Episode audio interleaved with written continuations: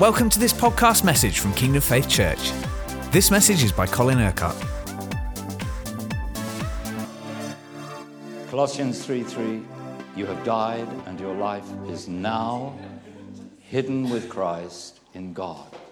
And what the Lord wants to do for us this week is reveal to us really what that means so that that truth is expressed in our lives. And we really are living the lives of those whose lives are hidden with Christ in God. And uh, this is the my standard visual aid, your spirit, your soul, that is your self life, and your body. Now, when Paul is writing this letter, he's writing to a church that is in chaos. The church at Corinth at this time was really quite ungodly in many of the things that were happening. There was division, party, factions. There was a lot of deception. There was sexual immorality that was allowed to go on uncorrected. There was a lack of submission to authority. You name the problem, and it seemed to be happening in Corinth. And one of the reasons, of course, why Paul is writing this letter is to answer a lot of the questions that the elders of Corinth had written to him about. They needed some answers, and Paul needed to see the order of God reestablished in this church. So, where does he start? He starts with the truth. He doesn't start by addressing the problems, he doesn't start to talk about what even needs to happen among them in order to bring things back into God's order. He starts with the revelation of the truth of what God has done for them in Christ. So he says to the church of God in Corinth,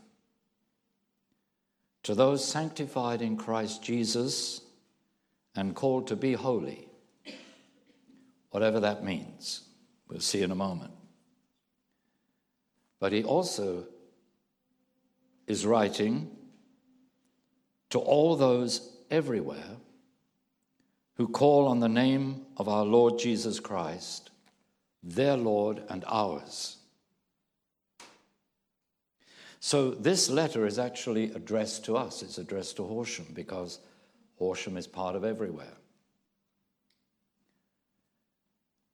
And that's because what Paul is doing is not revealing to the Corinthians something that is unusual and special that God wants to do in the church in Corinth, but he wants to see God's order in the church, and that order is the same everywhere.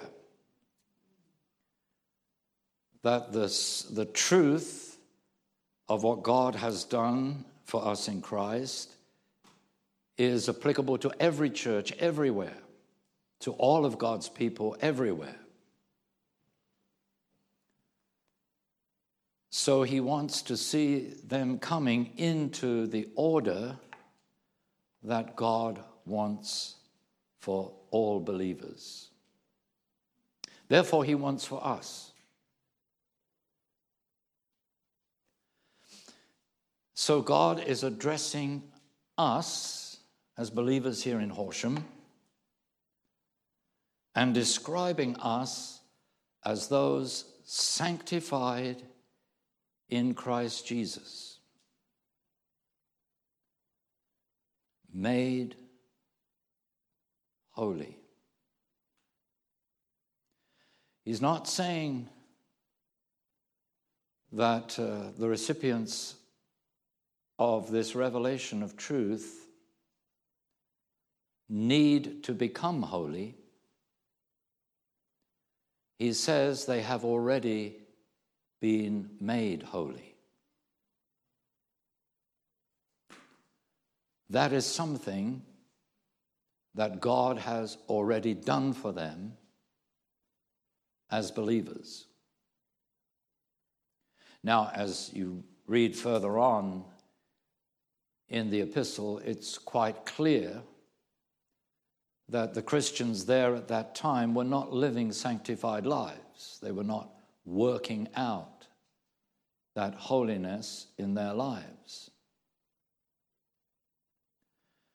But God does not ask us to become holy because there's no way in which we could become holy. This is your spirit. And as a believer, in your spirit, there is the Holy Spirit. When you were born again, the Holy Spirit brought your spirit to life. And we saw this morning that if the Holy Spirit is within us, Christ is in us, the hope of glory. Because the Holy Spirit is the Spirit of Christ, the Spirit not of the Jesus who walked on the earth, but of the crucified, risen, ascended, and glorified Christ. So the glorified Christ lives in you, in your spirit. We saw also this morning that Jesus says the kingdom of God, the rule and reign of God is within us, within believers that the Father has chosen to give us his kingdom. And that kingdom is not a matter of talk, but of power. That kingdom is righteousness, peace, and joy in the Holy Spirit. So, in your spirit, in the innermost part of your being, there is the Holy Spirit, there is the glorified Christ, and there is all the life and power and authority of his kingdom. All that is already within you, within your spirit. Now, the only way that God has of communicating to you is through your spirit, not through your soul, not through your body, because He is spirit. Because He is spirit, he communicates spiritually through the Holy Spirit in your spirit. So, everything that God works out in our lives, He works out from within you, never from outside of you. Which is why, if you read the scriptures and try to put them into practice in your own strength, you will inevitably and always fail. Because even the Word of God can only be outworked and expressed in our lives through the Holy Spirit. The Holy Spirit takes those words, declares them to us, makes them revelation. We hear God, the voice of God. The Holy Spirit makes the written word the voice of God to you. Now, in your soul life, your self life, Jesus says there's nothing good. There is nothing good about your self life. Apart from Him, as far as God is concerned, your self life can do nothing. The point is that if you have all these riches and resources within you, what God is expecting of you and of every believer is that your soul life, your natural life, your self life will be so submitted to Him that His life in the Spirit is what will be operating in your soul. That the life He has put within you will therefore be the life that is expressed in your soul, not your natural life, but His life in your natural life. in other words, excuse me, what you do in your soul life is actually express the life of the Spirit. Your body is a temple of the Holy Spirit because your body has embodies, if you like, both your spirit and your soul. So, this life that God has put into your spirit is to impact your soul so that it impacts your body. The things that you say, the things that you do. So the scripture says, present your body as a living sacrifice, holy and acceptable to God. So Paul is saying in this scripture we've just read in 1 Corinthians, you have been sanctified. That means you have been one of those chosen by God, set apart by God, for God, for your spirit to possess Him. Now, why Jesus says that the kingdom is within you is because if Christ is in you, that is because God's purpose is that He should establish His throne in your life, that He will be enthroned in your spirit.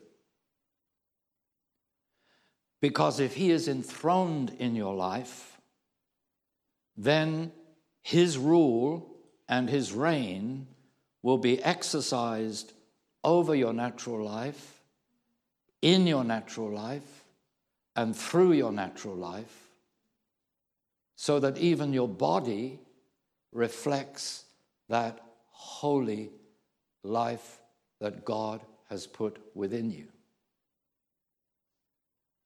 Now, you see, what was wrong, going wrong in Corinth, was that although they had all these great riches in their spirits, they were living soulish lives, self centered lives.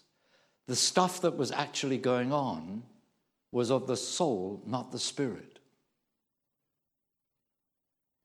This was actually a constant challenge in the New Testament church. The Spirit of God was obviously moving very, very powerfully as new churches were established and the kingdom of God was being extended so rapidly. The challenge was that many began with the Spirit, but then reverted to the soul. For a while, when they were first born again and filled with the Holy Spirit, they were really moving in the life and the power of God but then their own soulish desires and, and problems emerged again. And so instead of keeping their focus on Jesus, instead of keep walking in the truth, they began to look at themselves and look at one another and be concerned about themselves and be critical of one another. The same problem was in Galatians, in, in Galatia. So when Paul's writing to the Galatians, he says, You foolish Galatians. Who has cast a spell upon you? You began so well. You began by walking in the Spirit. You began by living in the good of what Jesus Christ crucified had done for you and made possible, because all this is only possible because of what Jesus did on the cross. Who has cast a spell upon you? So that instead of living Christ centered spiritual lives, you have gone back to soulish lives. Some of you have gone back to the law, some of you have gone back to a misuse of your freedom in the way in which you are. living your lives. Sin, not righteousness.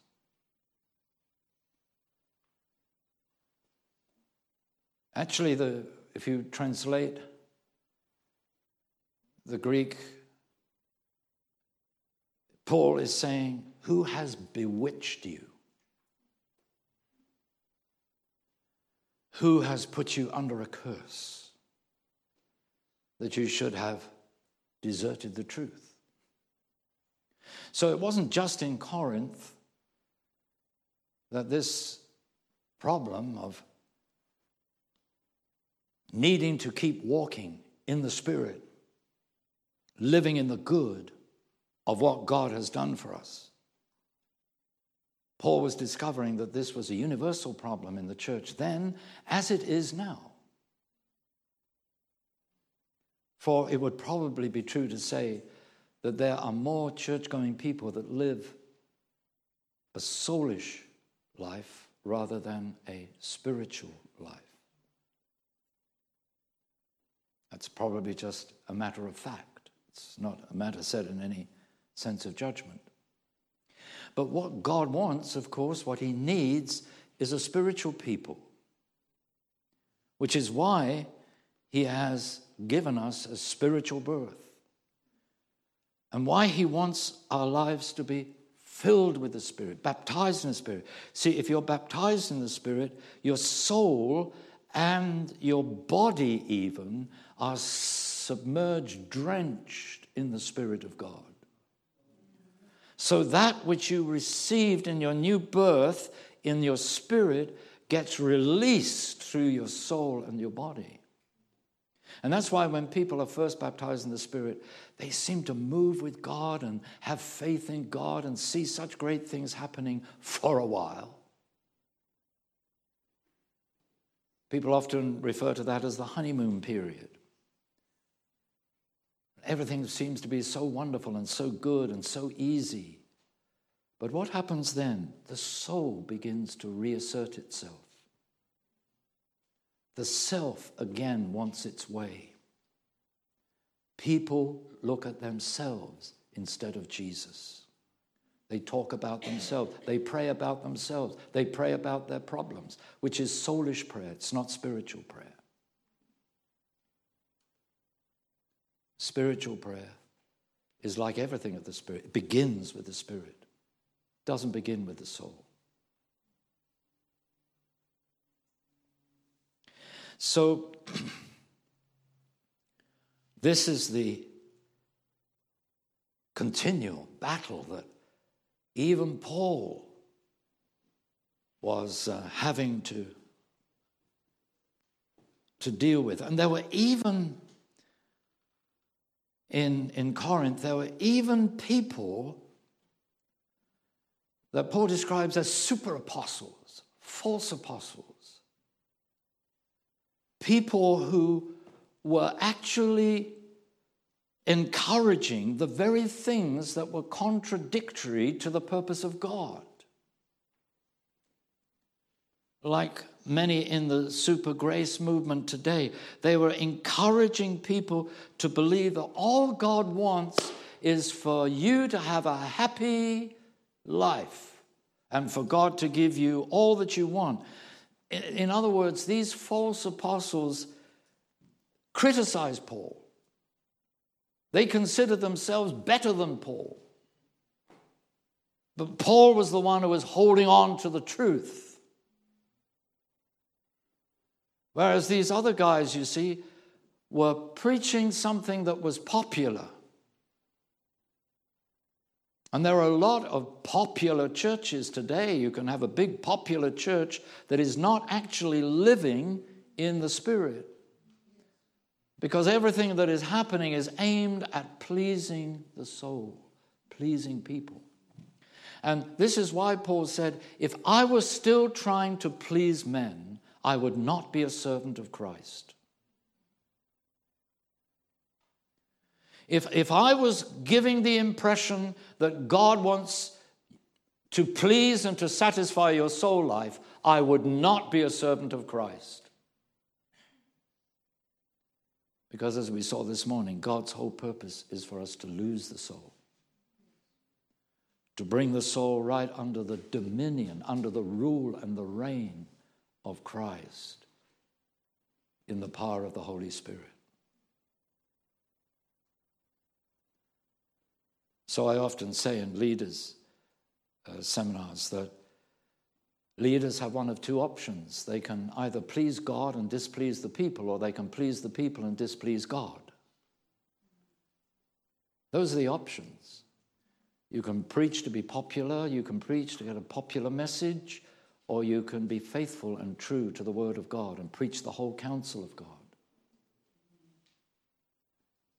And in Acts 20, we have Paul giving an account to the Ephesian elders of his ministry when he was on the way to Jerusalem, where, of course, later he would be arrested and then sent to Rome and so on.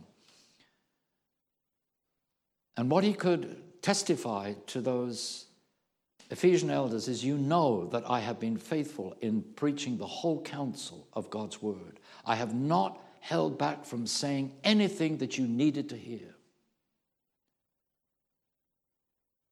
I preached that to you, and I even went from house to house. Whatever I was doing in one to one was always the truth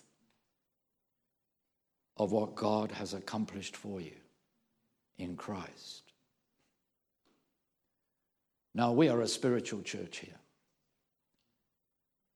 Thank you for your affirmation. God is calling us to be a spiritual people, not a soulish people.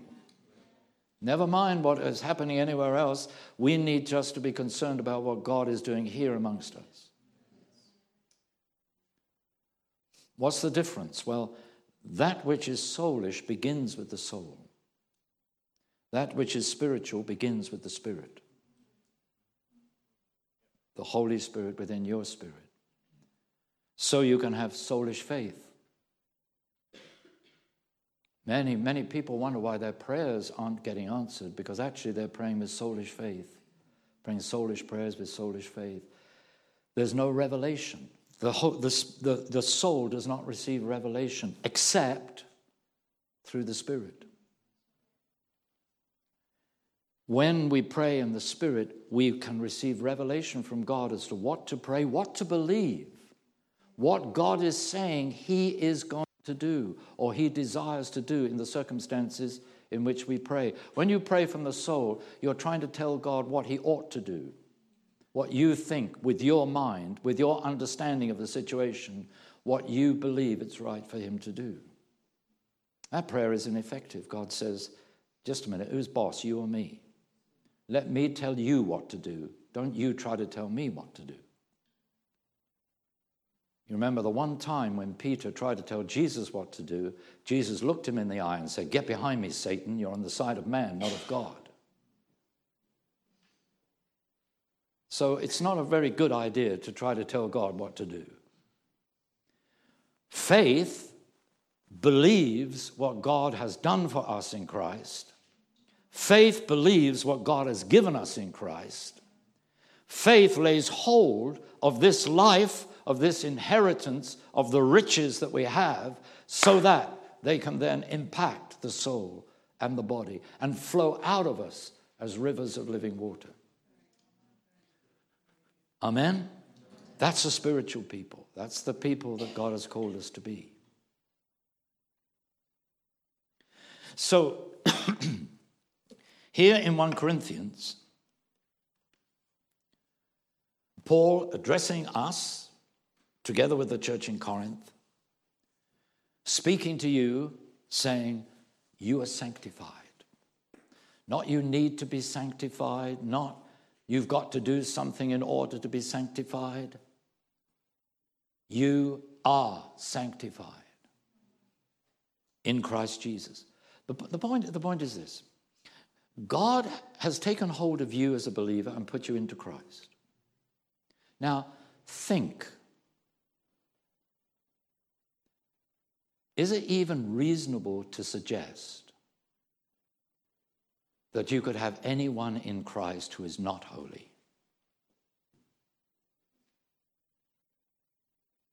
Could you have anything or anyone in Christ that is not holy.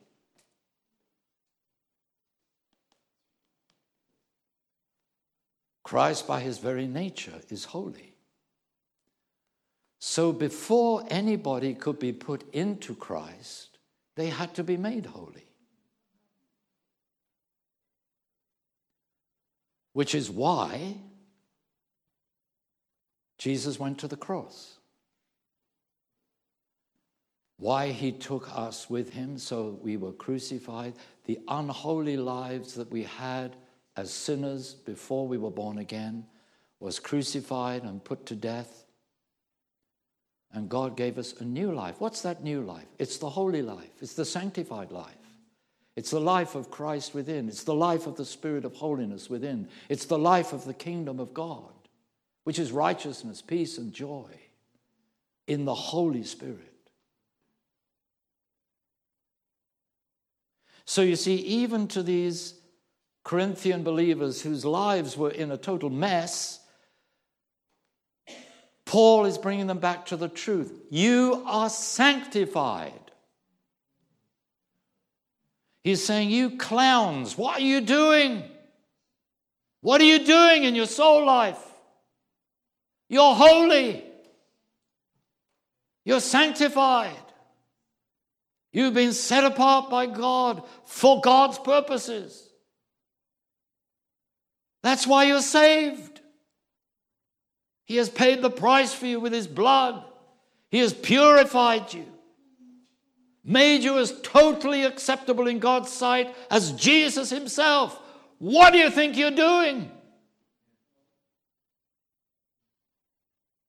You're not working out your salvation with fear and trembling.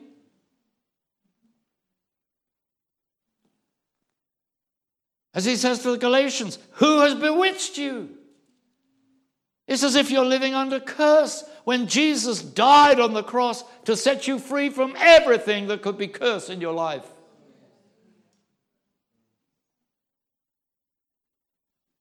So he brings them back to the truth. Now, sanctified and called to be holy. So that holiness, that sanctification that is in your spirit,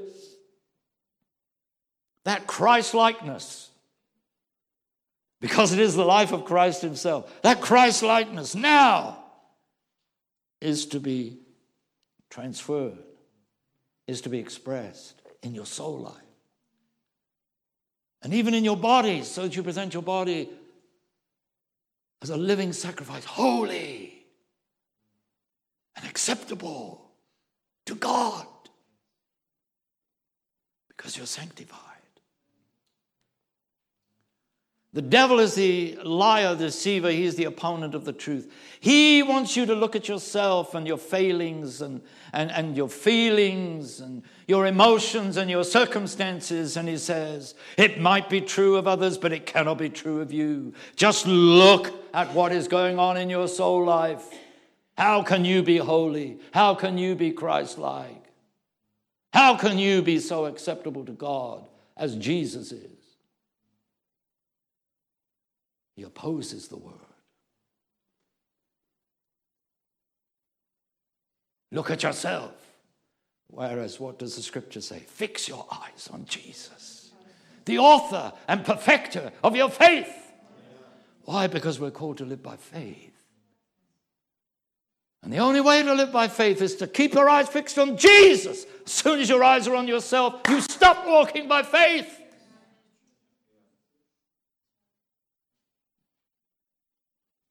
My sheep know my voice and follow me. You can only follow the one that you're looking at.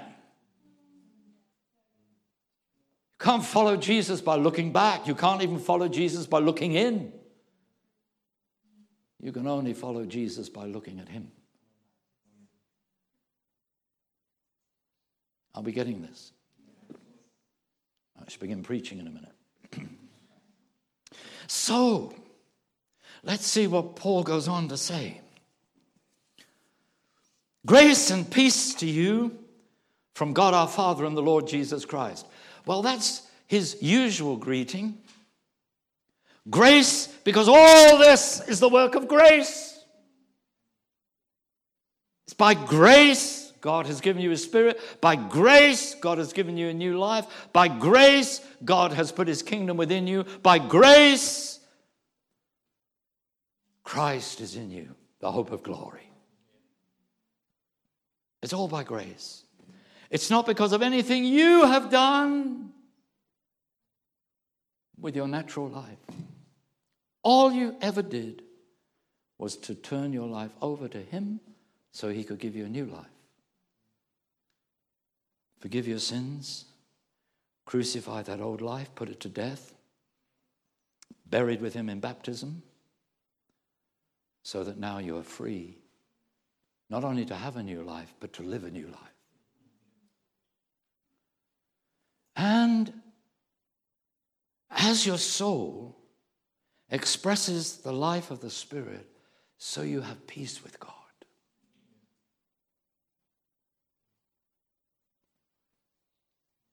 What does the scripture say? That those who live in peace are those whose minds are fixed on Christ. You'll find no peace looking at yourself. Hello? That's the quickest way to lose peace. Mm-hmm. So the scripture says, He is our peace.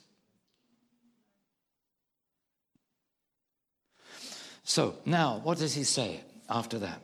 I always thank God for you. I mean, here is this church that is a major, major problem at this time. God, and Paul says, I thank God for you. Why? Because of his grace given you in Christ Jesus. Now, it's quite clear from the problems that they have that they're not living by grace. They're not living in that grace. But still, that grace is theirs because of what God has imparted to them in their spirit. So I always thank God for you. Why? Because, you know, the devil can't take out of your spirit what God has put there. He might deceive you. He might lead you astray. He might get you to fix your eyes on yourself and your feelings and your emotions and your problems and your sicknesses and your needs.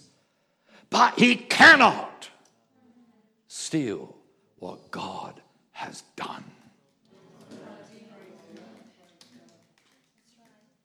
All he can do is try to deceive you into putting your focus in the wrong place so you don't live in the good of what he's done.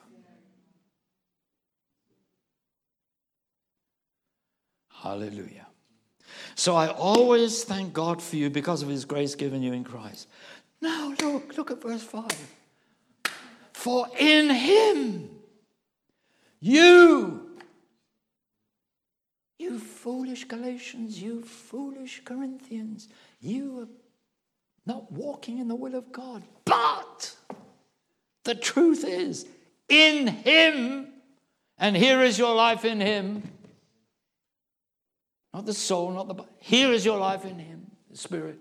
In Him, you have been enriched in every way Not you need to be or you will be, or if you only repent and do this, that, and the other, then God will enrich you. No! You have been enriched in every way. I mean, you must have been enriched in every way if Christ is in you, if the kingdom is within you, if the sovereign rule and reign of God is within you. You have been enriched in every way. If the fullness of God's Spirit is in you, you have been enriched in every way. So, as Paul says to the Ephesians, God has blessed you in Christ. Here is your life in Christ. God has blessed you in Christ with every spiritual blessing in heavenly places. It's all yours already. All the blessings of heaven, all the fullness of the life of Christ, enriched in every way. This is one of the 50 scriptures I speak over my life every day. You have been enriched in every way, in all your speech. Oh, oh. Wait a minute, the speech comes out of the soul. So, what's he saying? God has enriched you in every way, so everything you can say will reflect the truth of how he has enriched you. You won't speak negatively about yourself, about your situation, about your circumstances. You will rejoice in the Lord always because He has enriched you in every way, in all your speech and all your knowledge. Your knowledge of what? Your knowledge of Him, your knowledge of the gospel, your knowledge of what He's done for you in Christ. He has enriched you in every way, in all your speech and all your knowledge. So, why are you saying things that are critical and judgmental of one another? Why are there divisions amongst you? Why is there immorality going on? When you know that's not the will of God.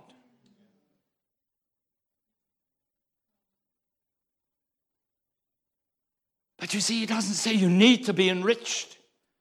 He said God has enriched you in every way, in all your speech and all your knowledge. You can see how soulish many Christians are even when they pray. Because there's so much of self, so little of Him. God has been dealing with us in the last few months about that, hasn't He? So we come in here now and boom, everything takes off immediately because all the focus is on Him, not on ourselves. So praise God for that.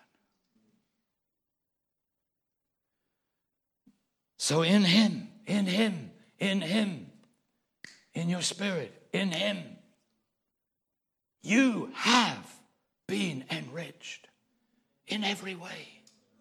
You see, if I believe that, I can't speak about myself as lacking anything.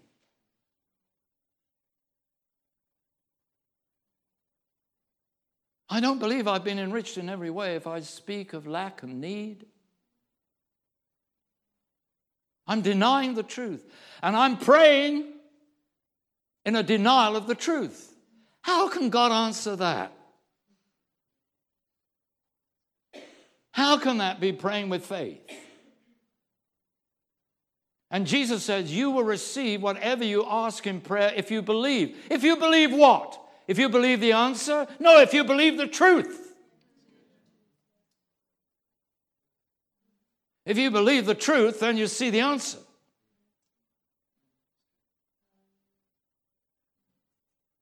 So if you live in me and my words live in you, ask whatever you want and it will be given you.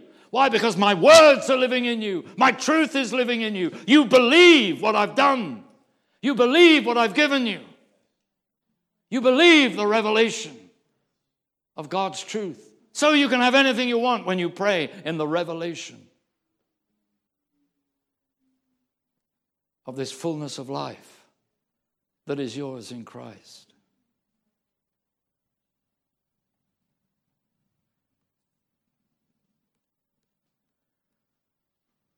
So, verse 7 Therefore, you do not lack any spiritual gift. I mean, if Christ is in you, if the Spirit is within you, if the kingdom is within you, how can you lack any spiritual gift? How can you say, I don't have this gift or I don't have that gift? The gift is within you. The gift is the Holy Spirit, and the Spirit is the person of God. And, and He doesn't come in bits and pieces. He comes in his person. And all the gifts that belong to that person are yours.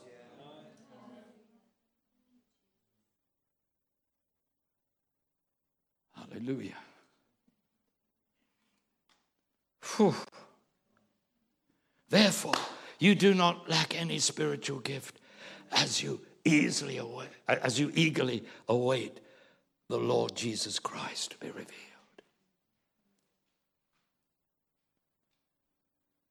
Now, we were talking this morning about how the scripture says, how Paul prays to the Ephesians and the Colossians that they will be made strong in their spirit, weak in their soul life,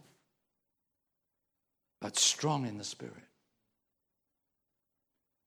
And remember, it was in the second letter to Corinthians that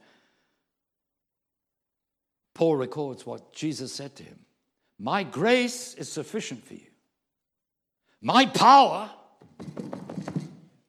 is made perfect in your weakness. When you recognize how weak and useless, absolutely useless, your natural soul life is, so that you depend upon the Spirit, then you find my grace is always sufficient for you. And my power is made perfect in your weakness. But if you try to make your soul strong, you're being counterproductive to the very will and purpose of God. He doesn't want you to have a strong soul life. Wants you, your soul life to be weak so that the life of the Spirit can be revealed through your soul. So Paul said, Ah, now I understand. In that case, I will boast about my weakness that the power of God may rest upon me. See, sometimes we're tempted to try to be strong. I've got to be stronger. No! I've got to remain weak so that my trust is in Him. He is my strength. He is the strength of my life, as the scripture says, and my portion forever. Oh, I love it. Hallelujah. So, he will keep you strong to the end so that you will be blameless on the day of the Lord. When you have to face the Lord on the day of judgment, you will be blameless. Why? Because of all the truth of who you are in the Spirit. He will keep you blameless to the end, Paul says elsewhere. You can only be kept blameless because he's made you blameless. Uh, we learned all that last term with the blood. Hallelujah. God who has called you.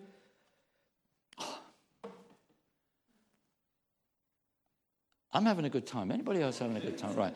God has called you into fellowship with his son. You cannot have fellowship with your soul. Why? Because he is spirit. The only way to have fellowship with him is in your spirit. Your spirit made one with his spirit. Fellowship is the sharing of life. You share your life with Him in the Spirit. Your natural life doesn't have fellowship with Him, your supernatural life in the Spirit has fellowship with Him. You share His life. And He has come to live in you to share your life. Fellowship. Amen? The only way in which we can really have fellowship with one another is in the Spirit, not just in the, net, in the natural. You know, I've, I've traveled all over the world preaching the gospel. And so you go into many, many different situations and cultures, but I'm immediately at one with the other believers there. I've never met them. They may worship in a totally different way, they may express their faith in different ways culturally, but you're immediately one with them because of the fellowship in the Spirit. Soul lives, you see, may be totally different in style, but in the spirit, we're one. And I, I can remember saying to the Lord, Oh, Lord, you have such lovely people everywhere, all over the world. And he said, he said to me, Well, they weren't lovely before I saved them. And you see, that's the point. He makes the unlovely lovely. Uh huh. Lovely in his eyes. What is lovely in his eyes is the truth, because he is the truth. I am the way, the truth, and the life. Are we there? Our fellowship is in the Spirit. Uh huh. It's not just having a cup of coffee and a chat. We are one in the Spirit.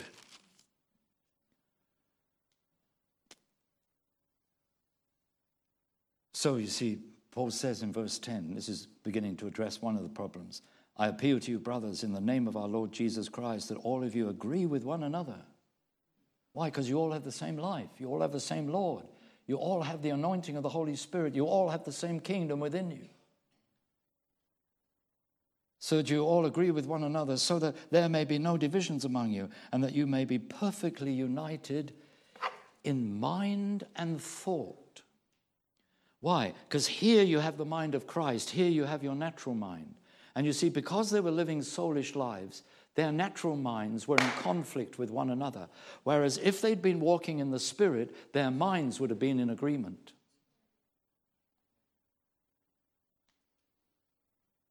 You see, there can be no union, unity, or agreement outside of the Spirit, outside of the truth. People can sort of exist, coexist with one another, but they can't really be one except in the Spirit. Are we getting this? Now, all this has been made possible through the cross. So Paul says in verse 18,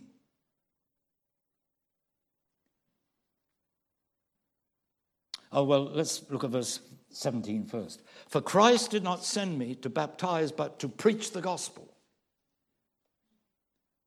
Not with words of human wisdom, lest the cross be emptied of its power. For the message of the cross is foolishness to those who are perishing, but to us who are being saved, it is the power of God. So let's go back to that verse, Colossians 3 3. You have died, and your life is now hidden with Christ in God. When did you die? When you were crucified with Christ. When he went to the cross, he took you to the cross. So the person you were, the one that was born into this world, no longer exists. The cross overcame all sin, all sickness, Satan. It actually overcame death, and the resurrection proved that Jesus' death overcame the power of death.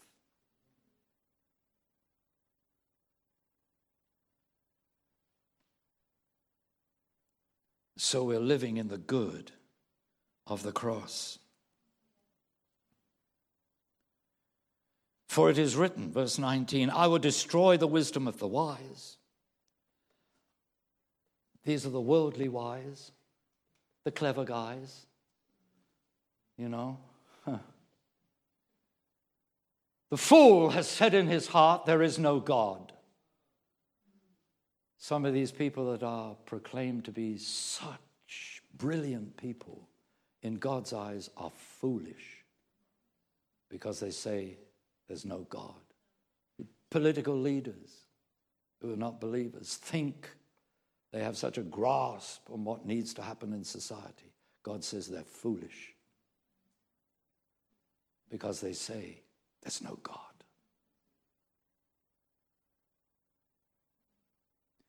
God has a different perspective on things, doesn't he?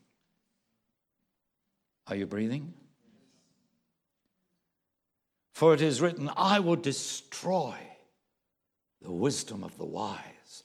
Why? Because we are told to have the wisdom that comes from above. And the wisdom that comes from above doesn't come to your soul, it comes to your spirit through the revelation of the Word of God made alive by the Spirit of God. And the wisdom that comes from above, James says, is first of all pure. It's holy. God's holy wisdom. Hallelujah. So I will destroy the wisdom of the wise. The intelligence of the intelligent I will frustrate.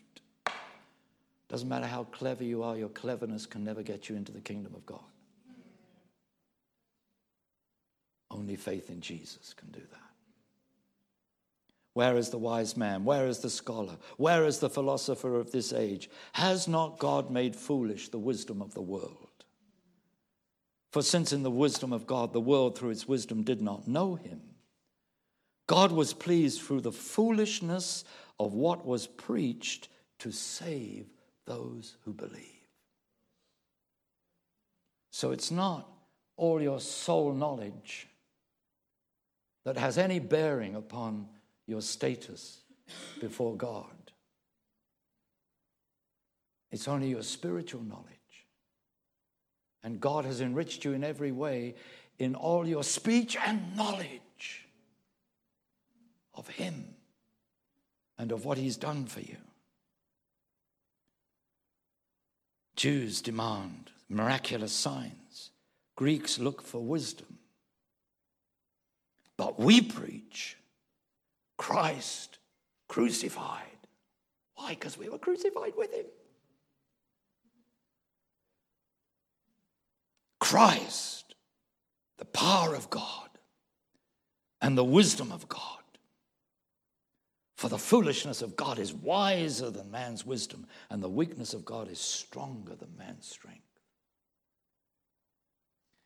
Even those who are not yet strong in their spirit, weak in their spirit, because you know they, they don't live in dependence upon the spirit in the way God intends.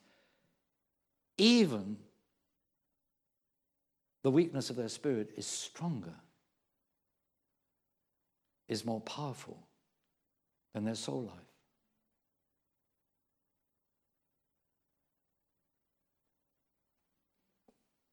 Because the spirit is so much more powerful than the soul.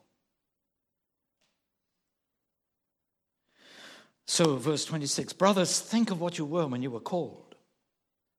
Not many of you were wise by human standards. Not many were influential. Not many were of noble birth. But God chose the foolish things of the world to shame the wise. Doesn't mean that you remain foolish. The world will think you're foolish for believing in God. But God chose the weak thing. Hey,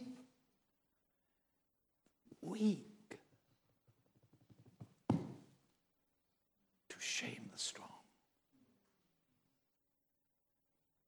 Why? Because when we know we're weak, then we can be strong. As His grace is sufficient for us. So God chose the weak things of the world to shame the strong. He chose the lowly things of this world and the despised things and the things that are not to nullify the things that are, so that no one may boast before him. Now, He's building up towards this revelation in, in verse 30.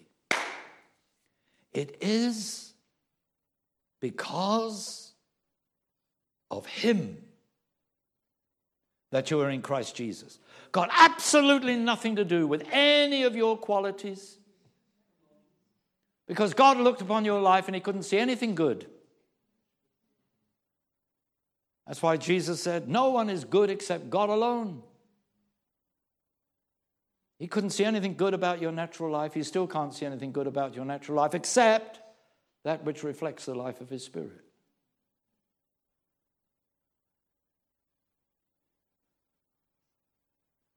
So He is our wisdom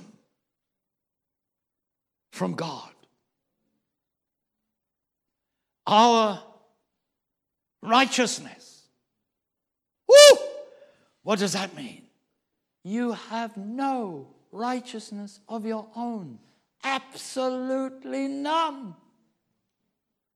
Self righteousness is as filthy rags in the sight of God.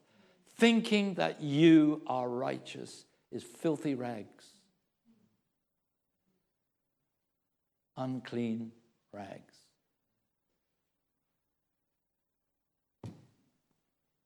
Because He is your So, where is your true righteousness? In your spirit, not in your soul.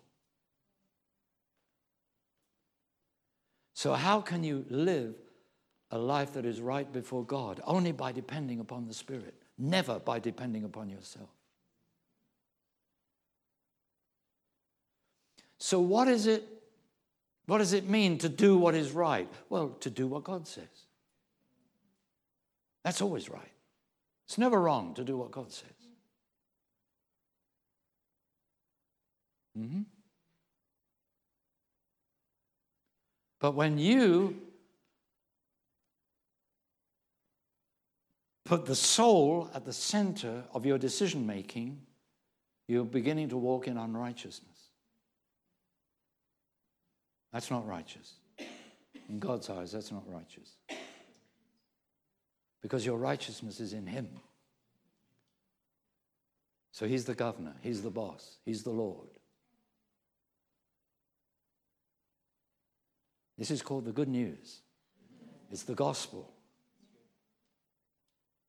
As we saw this morning, you see, it's the gospel because God wants the very best for us. But the best is in Him, never in yourself. You're a disaster area. But Jesus, Jesus is the success story. And as you trust in Jesus, He transforms your soul life. Transforms you more and more into His likeness with ever increasing glory.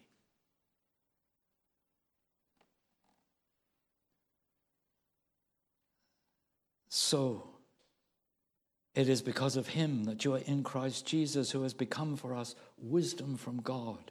That is our righteousness, our holiness.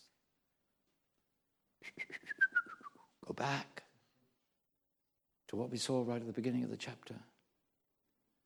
To those sanctified in Christ Jesus. He is your holiness. Called to be holy in your soul life and in what you do with your body so that his life will flow out of you. So, all that depends upon trusting in his holiness within you. What does holiness look like in practice? What is Christ likeness?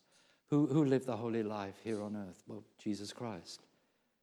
So, how, how can we be like him? Not by trying to be like him, not, not by trying to imitate him, but only by trusting in his spirit, in his presence, in his kingdom, life, and power and authority that is within us. Wow. I mean, it's amazing, isn't it? I think there's so many born again, spirit filled Christians out there, and they're not living out of their spirit. They're living so much out of their soul still. Just like the Corinthians. I mean, they may not have all the problems that the Corinthians have. Just like the Galatians. They may not have all the problems that the Galatians have. But still living out of their soul rather than out of the spirit.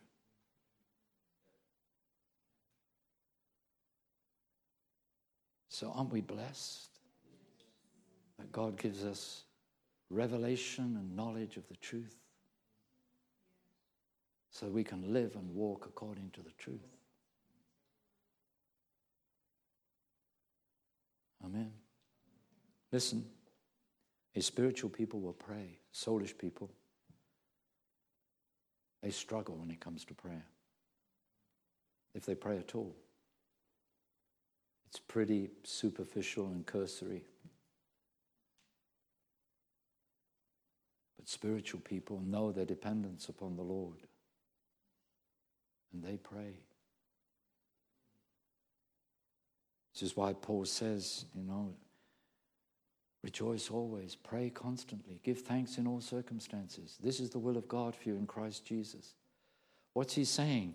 He's saying, listen, if if you submit your soul life, your natural life to the Spirit, you'll always be rejoicing because you have all this wealth. You're enriched in every way. You lack no spiritual gift. So you rejoice. It doesn't matter what's happening in your soul. It doesn't matter what's happening to you. It doesn't matter what's happening around you. You rejoice because Christ is in you. Because His Spirit is within you. Because His kingdom is within you. And his kingdom and his life and his power is so much more powerful than whatever is going on around you, whatever is being done to you. So you rejoice.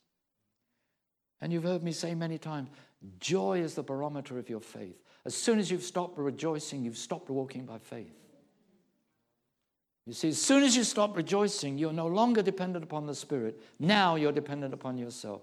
It's, it's just like a telltale, you know, like a barometer tells you what the spiritual, what, what the pressure is, is, is like in the world around you. So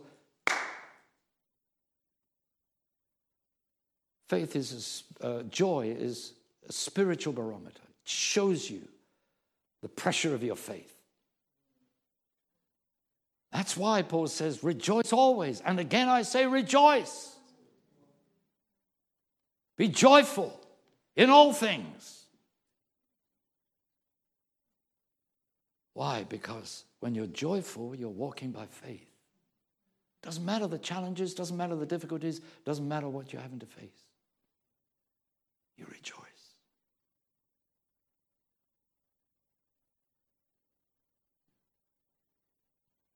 Hallelujah. Praise God. And, and you don't make yourself rejoice, you spontaneously respond to what is happening with joy. You know, I can remember when I was diagnosed with dangerous disease, quite unexpectedly, but I can remember coming out of a doctor's surgery, it was up in Harley Street in, in London and walking along Harley Street, and I was so happy. I was rejoicing, I was praising God. Really, genuinely. That was my spontaneous reaction to the news because I was confident in the Lord. I knew that no matter what the diagnosis or prognosis was, I knew what the result was going to be. See? But the joy is the barometer of a faith. When we become all despondent, it's because what we've done is to allow the negative that is in our soul to get into the spirit.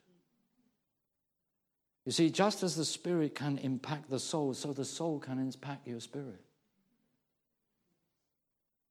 You can have what, what the scripture calls a crushed spirit.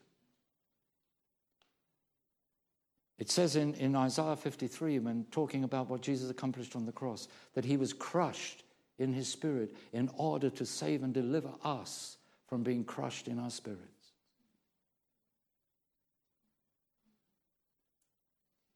And, and, and you know, when people have a crushed spirit, they can't function properly in the spirit, even though, even though they're believers, even though they have all these riches in their spirit. They've allowed something negative in. And sometimes, you know, when people are sick, they've got to get the negativity out of their spirit before they get it out of their body.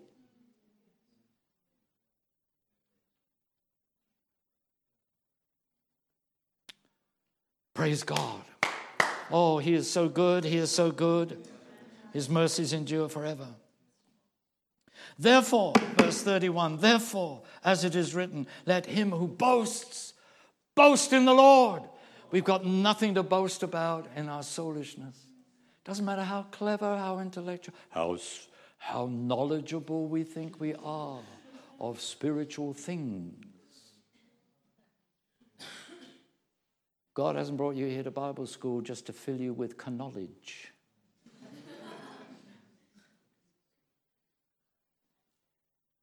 But that you will have the knowledge that then will impact your life you will live the truth, not just know the truth.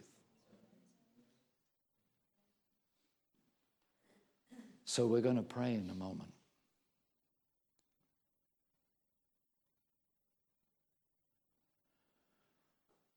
What are we going to pray?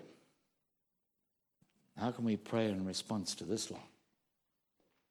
Well, obviously, we're going to start by giving thanks. for the truth.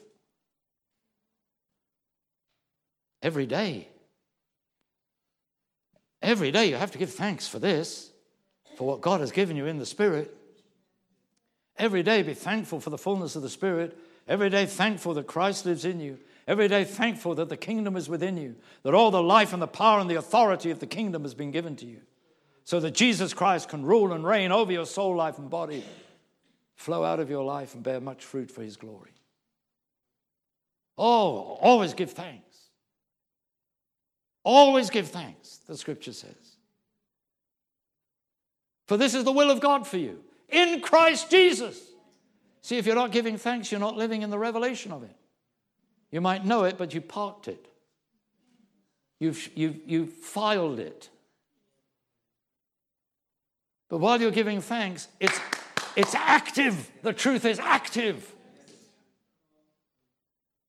And every day of your life, you need to begin by giving thanks to God so that the truth will be active and operative, operating in your life that day. Amen. Oh, hallelujah. Give thanks in all circumstances, for this is the will of God for you in Christ Jesus. Because it doesn't matter what the circumstances are, the truth of what you have in Christ is always the same. So we're going to give thanks. The scripture says we go through the gates of thanksgiving into the courts of praise. We should always give thanks. So we're going to give thanks. But it's quite obvious that this purpose of God can only be fulfilled in our lives. In other words, the will of God can only be outworked in your life. Inasmuch as your soul life, your self life, your natural life,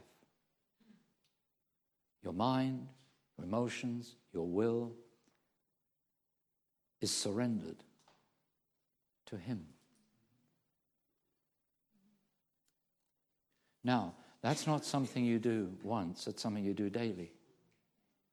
See, just as you need to give thanks every day for the truth of all that God has imparted to you, so you need to live surrendered and submitted to Him every day. The, the point is that if you don't do that, the soul life rises up and takes over. Right? The, the soul life is your self life, yes? What's the fruit of the Spirit? Love, joy, peace, patience, kindness, goodness, faithfulness, gentleness. What's the last one? Self control. Control of the self, control of the soul. Fruit of the Spirit you place your soul life under the Holy Spirit so He can control your self life. Yay! Amen. You see, the point is this without the self control, all the other eight things won't function in your life. The self control, the, the control of the soul is essential for the love to flow from the spirit into your soul life, into your body, out of you. The joy, the love, the joy, the peace, the patience. Don't try to be patient with your soul life. Your patience comes from Christ. Your patience comes from the Spirit. Patience love, joy, peace, patience, kindness, goodness. No, no goodness in your self life, but the goodness of Jesus. Yeah. Goodness, faithfulness, gentleness, because Jesus had a humble, gentle heart, self control.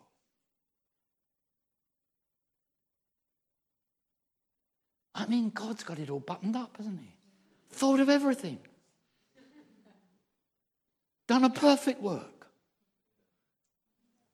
Nothing missing, nothing absent, nothing left out.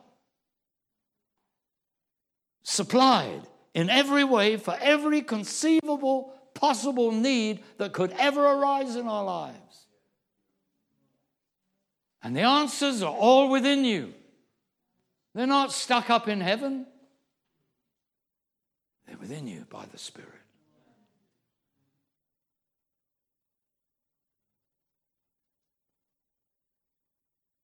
So we're going to place everything afresh under the rule and the reign of the Spirit.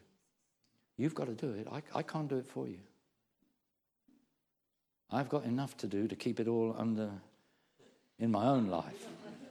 You, you've got to get on with it yourself. You can't do it for anybody else, you see. You can't. I can't live the Christian life for you. You've got to live it. And God is going to hold you responsible for doing that. Because He's given you everything you need.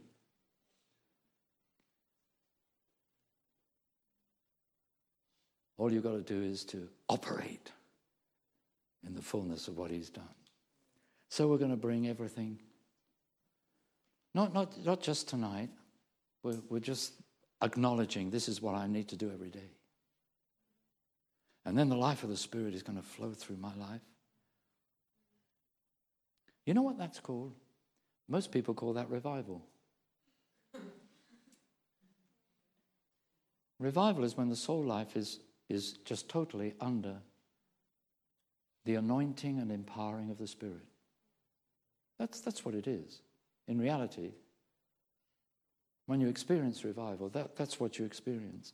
It's like living in another world, actually. You, you're sort of living in the world of the Spirit rather than, than in the world of the soul. But you see, it's not a question of God waiting for God to do something. He's done his part.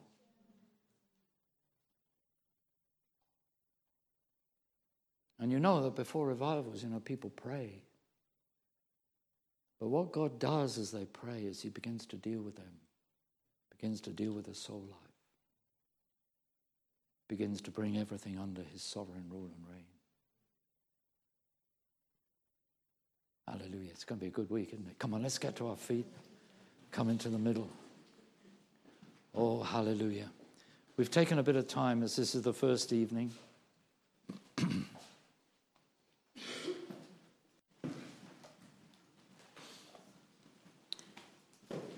Because we need the revelation of the truth to respond to. It's not, it's not just a question. Encountering God is not just a question of having experiences of God, it's encountering Him in the truth. So, for the last hour and a bit, you have been encountering. You have been encountering the Lord in the truth of His Word. So you've already had an hour and a quarter encounter. Now we encounter Him in the Spirit as we worship and pray. so fix your focus on Jesus, the author and perfecter of your faith, and begin to thank Him.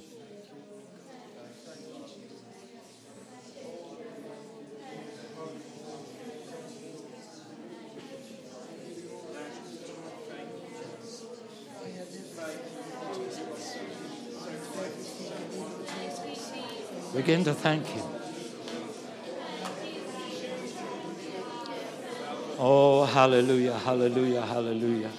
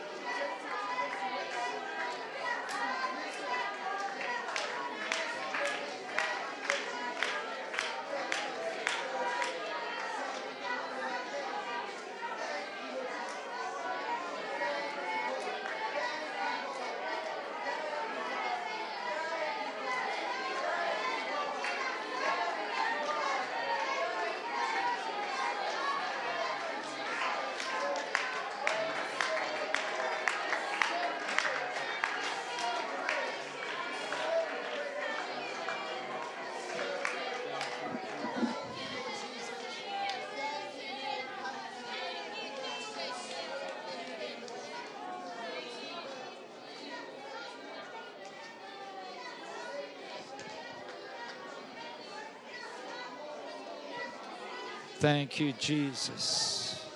Hallelujah. Papara sandaria leto bakala sitri sandaria leto. Oh, papara sandaria. Oh, thank you, Jesus. Thank you, thank you, Lord. Papara sandaria leto bakala sitri balantum. Papara sandaria leto bakala sitri sandam. Oh, papa kala sandaria leto bakala sitri sandam. O papara zandaria lero bacala sita di santana. O papara zandaria lero bacala sita di sandana. O papara zandaria lero bacala sita di sandaria lero bacala sita di. Come on, Jesus.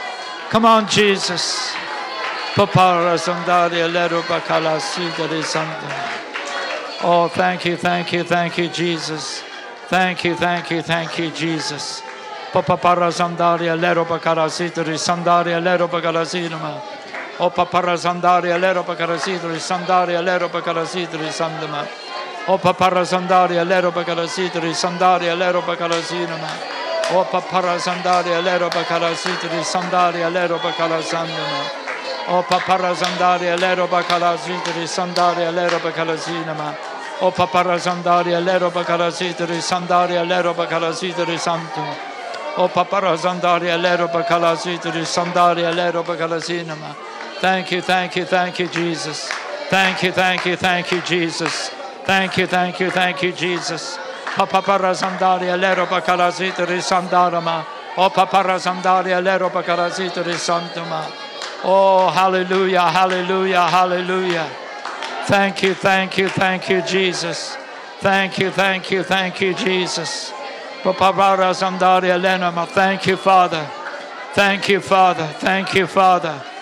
Thank you, Father. Thank you, Father. Thank you, Father. Thank you, Father. Thank you, Father. Thank you, Father. Thank you, thank you, Father. Para la basandaria lero bacarazita risandaria lero bacarazita risandama. O papara zandaria lero bakarazitri sandaria lero bakalazinama. O papara zandaria lero bakalazitri sandaria lero bakalazinama. O papara zandaria lero bakalazitri sandama. O papara sandari alero bakalazitri sandaria lero bakalazitri Santo. O papara zandaria lero bakalazitri santuma. O papara zandaria lero bakalazitri Santo. Thank you, Jesus. Thank you, Jesus. Thank you, Jesus. Thank you, Jesus. Papara sandaria lero bacalazita risantuma. Thank you, thank you, Jesus. Papara sandaria lero bacalazita risandama. O papara sandaria lero bacalazita risandama. Exalt Jesus. Oh Lord, we exalt Jesus. Papara sandaria lero bacalazandama. Now exalt Jesus over your soul life. Come on, exalt him. Oh Lord, I exalt you. Everything in my soul life is under your spirit, is under your sovereign rule and reign. Everything is subject to Christ, so that in everything he will have the supremacy. Hallelujah. I exalt you, Lord. I exalt you over every area of my life, over my thinking, over my emotions, over my will, over my relationships, over everything. I exalt you, Lord. I exalt you. I exalt you over my life.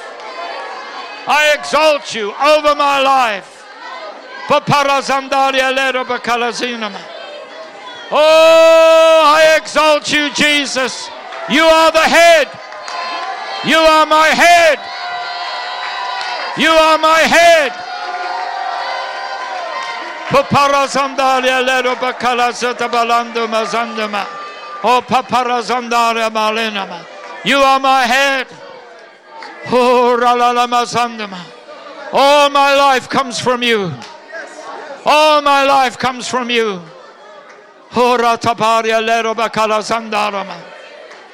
I exalt you over every area of my soul life. I exalt you over my body. I present my body to you as a living sacrifice, holy and acceptable to you, which is my spiritual worship. Hallelujah. Poparazandaria leroba kalazandaria leroba. Oh, paparazandaria leroba kalazindama. Oh, Lord, you are exalted. You are exalted. You are lifted up. You are above all in my life. Everything is subject to you. Everything is under your power. Everything is under your authority. You are my Lord. You are my King. You are my head.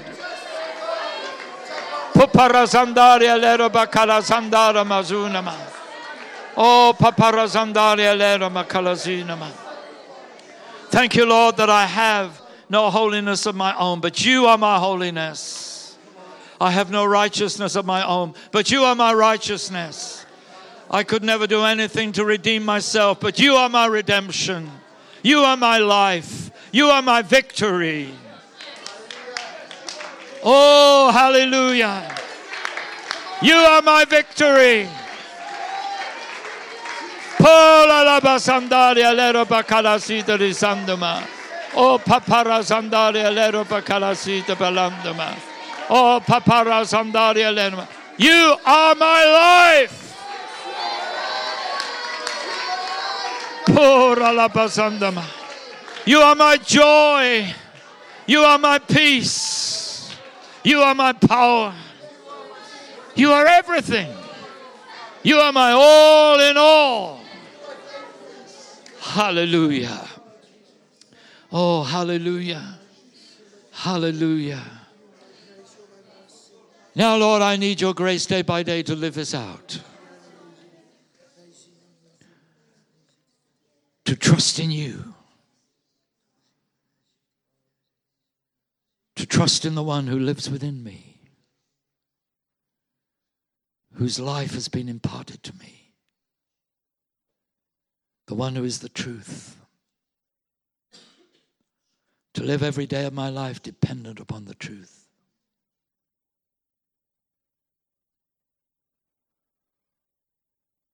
Hallelujah. Now, Lord, we thank you that through your mercy you put the past behind us. We thank you for the power of the blood that washes us clean from all the soulishness of the past, from all the ways in which we've depended upon ourselves in the past, from whatever has gone on in our soul life, in our bodies, that has been a denial of your truth. Lord, we just claim now the forgiveness, the cleansing of your blood, of all those things, so that they no longer exist and you make us blameless, holy, and perfect in your sight through the power of your blood. And we praise you and we bless you and we thank you, Jesus.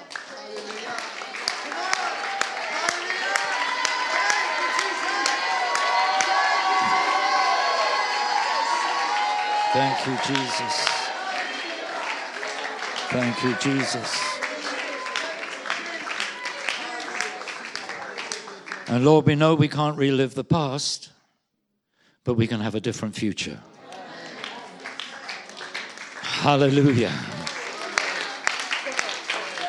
And thank you that the future is not going to be like the past.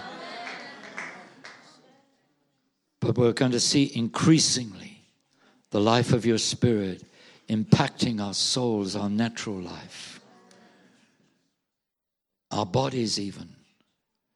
More and more of your life flowing out of us, impacting the lives of other people around us.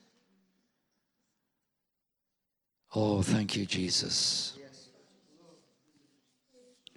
Thank you, Lord, that you have enriched each one of us in this room in every way. In every way. That we lack no spiritual gift. That you have blessed us in Christ with every spiritual blessing in heaven. Hallelujah. Oh, hallelujah. Hallelujah.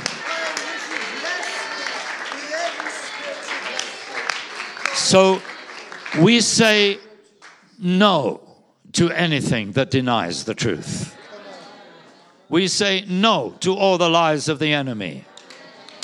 We say no to all the temptation to place our thoughts upon ourselves and not upon you. For your word says that we're to set our minds on things above, not on earthly things.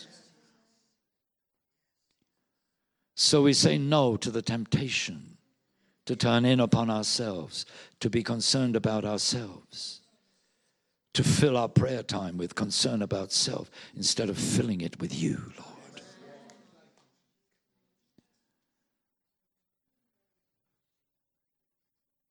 Thank you, Lord, as we exalt you over our lives tonight, so we place ourselves under your sovereign rule and reign so that your sovereign will can be outworked in our lives. Oh, we bless you, Lord. We bless you, we bless you, we bless you, we bless you. Praise God, praise God, praise God, praise God. Praise God, praise God, praise God. Praise God, praise God. Praise God, praise God. Praise you, Jesus. Praise you, Jesus. Praise you, Jesus. Praise you, praise you, Jesus. Praise you, Jesus. So, Lord, we thank you that you have taken possession of my spirit, that my soul life belongs to you because you purchased me with your blood, that my body belongs to you, and you have made it a temple of your Holy Spirit so that now I can glorify you in my life, spirit, soul, and body. Praise your holy name. And thank you for your word that says, You will keep me blameless in spirit, in soul, and in body. What a wonderful truth, Lord. Hallelujah. You're keeping me for yourself for all eternity. Wow. Thank you, Jesus. Thank you, Jesus. Thank you, Jesus. Thank you, Jesus. Thank you, Jesus. Thank you, Lord, that you called me, you chose me, you sanctified me. Hallelujah. You placed me in Christ, gave me eternal life and put your eternal kingdom within me, that I might rule and reign with you for all eternity in this life and for everlasting. Hallelujah. Hallelujah, hallelujah, hallelujah.